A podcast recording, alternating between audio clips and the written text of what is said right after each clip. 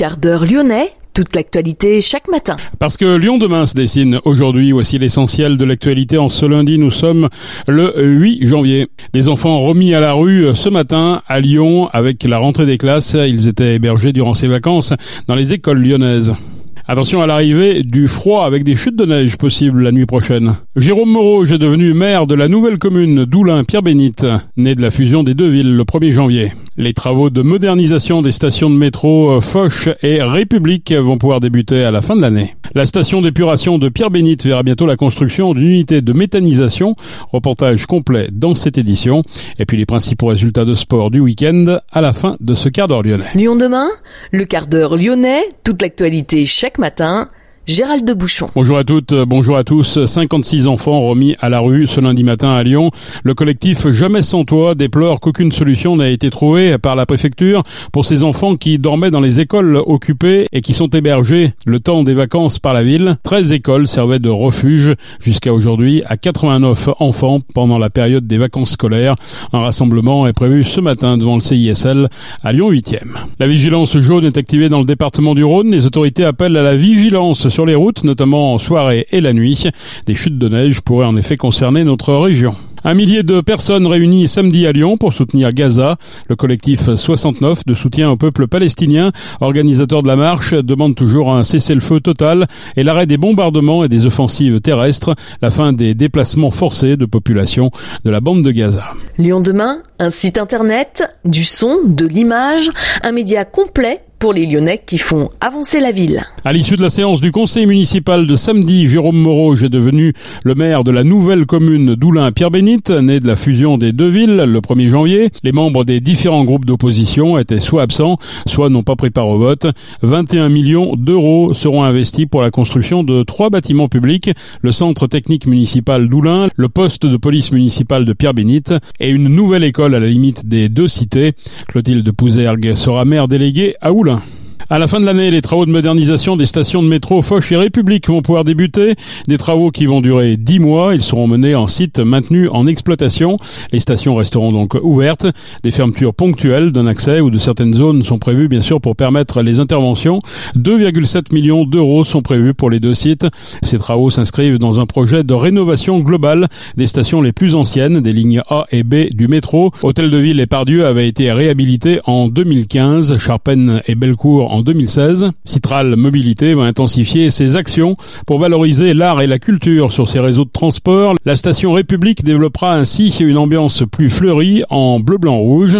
Un univers graphique rappelant celui de la bande dessinée pour la station Foch 2024 verra aussi le retrait des panneaux publicitaires numériques présents dans le métro, disparition de ces panneaux en mars prochain. Demain découverte. La station d'épuration de Pierre-Bénite verra bientôt la construction d'une unité de méthanisation. Grâce à cette unité, les boues aujourd'hui incinérées seront valorisées et permettront de produire quelques 77 gigawattheures par an de biométhane avec un triple objectif, comme nous le détaille Bruno Bernard, le président de la métropole de Lyon. Bah, c'est un projet qui a plusieurs intérêts. Euh, le premier, euh, c'est de produire du biogaz. Ça va nous permettre de produire 77 gigawattheures par an. C'est à peu près la consommation annuelle de la collectivité métropole de Lyon, donc une autonomie énergétique. Ça a aussi un intérêt euh, en termes d'impact climatique, c'est 20 000 tonnes de CO2 économisées par an grâce à cette installation.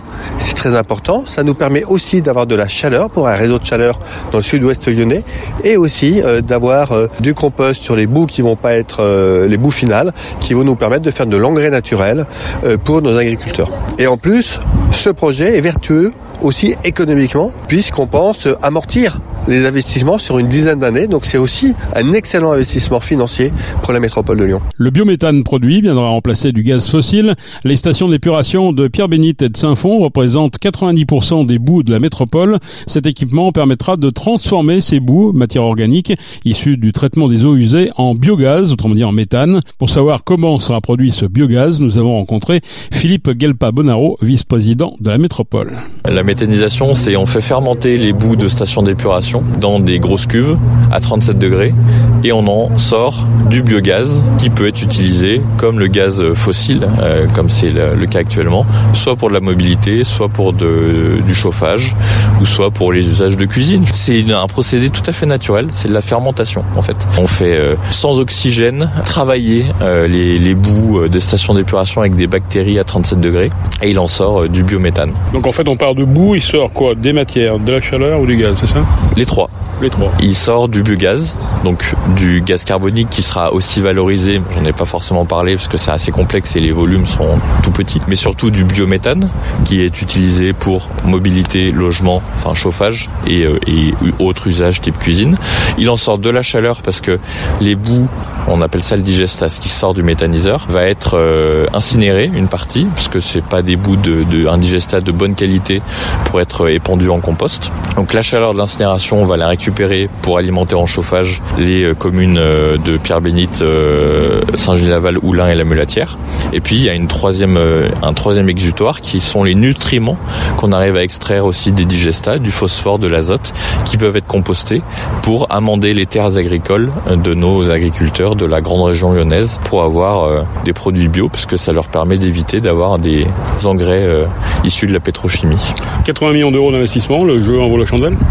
Le jeu en vaut la chandelle puisque c'est un, un, investissement qui sera remboursé en, en 10 ans environ. Et donc derrière, c'est euh, des recettes, c'est des nouvelles recettes pour la métropole de Lyon, pour le bien commun. Et donc c'est euh, là aussi économiquement, écologiquement, c'est un, un, projet vertueux. On aime bien ce genre de, de principe à la métropole quand c'est à la fois économique et à la fois écologique. Alors à la fois on recycle ici, mais on, on dit aussi que le terrain va être désimperméabilisé. Ça veut dire qu'il restera quand même toujours quelque chose ici à traiter quand même. L'eau pluviale vient ici, mais vous n'aura pas échappé qu'il pleut pas tout le temps. Donc en fait, la station, elle est plutôt, euh, la station d'épuration, elle est plutôt dimensionnée pour un flux assez régulier d'eau. Quand on a des gros épisodes pluvieux, on a des débordements et des débordements dans notamment le milieu naturel. Et donc on a un mélange des eaux pluviales et des eaux usées qui se fait, qui arrive ici en temps normal. Et quand on a trop d'eau, parce qu'on a notamment des gros orages, on a un, déversement et là de l'eau mélangée dans le milieu naturel, ce qui entraîne une, forte pollution. D'où l'intérêt, et là c'est pour le coup c'est pas en lien avec le méthaniseur, mais d'où l'intérêt de désimperméabiliser au maximum le territoire de la métropole de Lyon pour que l'eau pluviale s'infiltre directement dans le sol plutôt que de venir surcharger les, les canalisations et la station d'épuration de Pierre-Bénite notamment. Et avec la production de ce biogaz, on peut espérer que la, la métropole soit Alors elle sera entre guillemets autonome en, gaz au niveau de l'institution. C'est-à-dire que les 77 gigawattheures par an de biogaz produit dans ce méthaniseur, c'est quasiment euh, l'équivalent du gaz consommé par l'institution métropole de Lyon pour ses euh, usages propres. D'ici 2029, on sera même sans doute en bénéfice, euh, on consommera beaucoup moins de gaz que le méthaniseur en produira. Donc non seulement on sera autonome, mais en plus on pourra peut-être revendre aux communes euh, pour leurs équipements publics ou à des acteurs institutionnels ou même aux, habitants éventuellement à voir. Des méthaniseurs comme ça, on peut en voir d'autres fleurir euh... Alors il y en a, il y en a qui de plus en plus qui se développent effectivement. On est sur une courbe assez exponentielle. Là, l'intérêt, c'est qu'on est vraiment sur les bouts de stations d'épuration. On a pas mal de méthaniseurs qui se créent avec euh, des déchets agroalimentaires, avec euh, des, euh, cultures intermédiaires en, en, agriculture.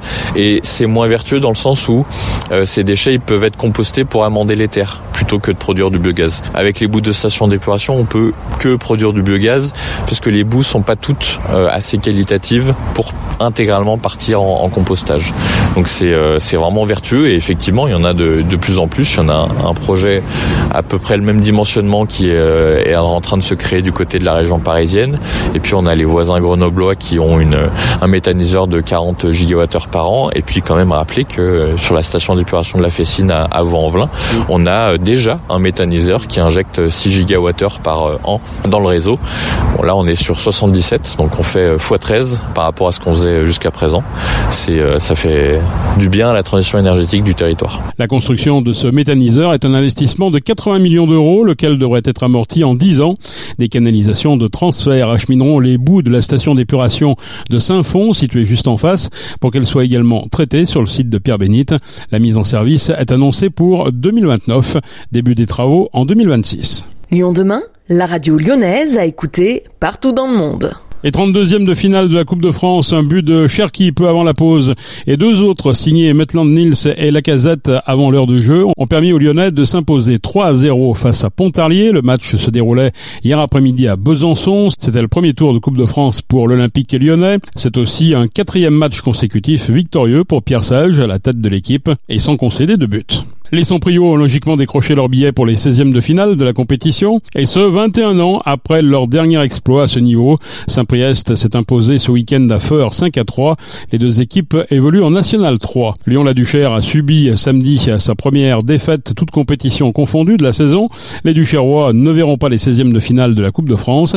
C'est le Puy, candidat à la montée en N1, qui a mis fin au parcours des Lyonnais en s'imposant sur la marque de 2 à 1. En rugby, le Loup véritablement humilié à Toulouse 45 à 0. Les Lyonnais n'ont jamais pu prendre en défaut la défense toulousaine. Gianmarco Pozzeco, limogé, Lasvel a pris la décision de se séparer déjà de son entraîneur. Arrivé au club il y a quelques mois, Lasvel a trouvé un accord avec le coach pour une rupture de contrat amiable à effet immédiat.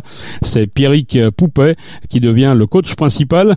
Âgé de 39 ans, Pierrick Poupet avait intégré le staff de Lasvel en septembre 2021, un an après avoir pris sa retraite de joueur professionnel pour prendre en charge le développement individuel des joueurs. L'Asvel s'est renforcé en faisant signer DeShaun Thomas, l'américain, 2m01, 32 ans, évolue au poste d'ailier et d'ailier fort. C'est un joueur chevronné, il a disputé 94 matchs d'Euroleague avec Barcelone, Anadolu, FS Istanbul, Maccabi Tel Aviv, Panathinaikos et le Bayern et 19 matchs en Eurocoupe. Il devrait débuter dès demain contre l'Étoile Rouge de Belgrade sous ses nouvelles couleurs villeurbanaises. C'est la fin de ce quart d'heure lyonnais. Merci de l'avoir suivi. On se retrouve demain pour une prochaine édition.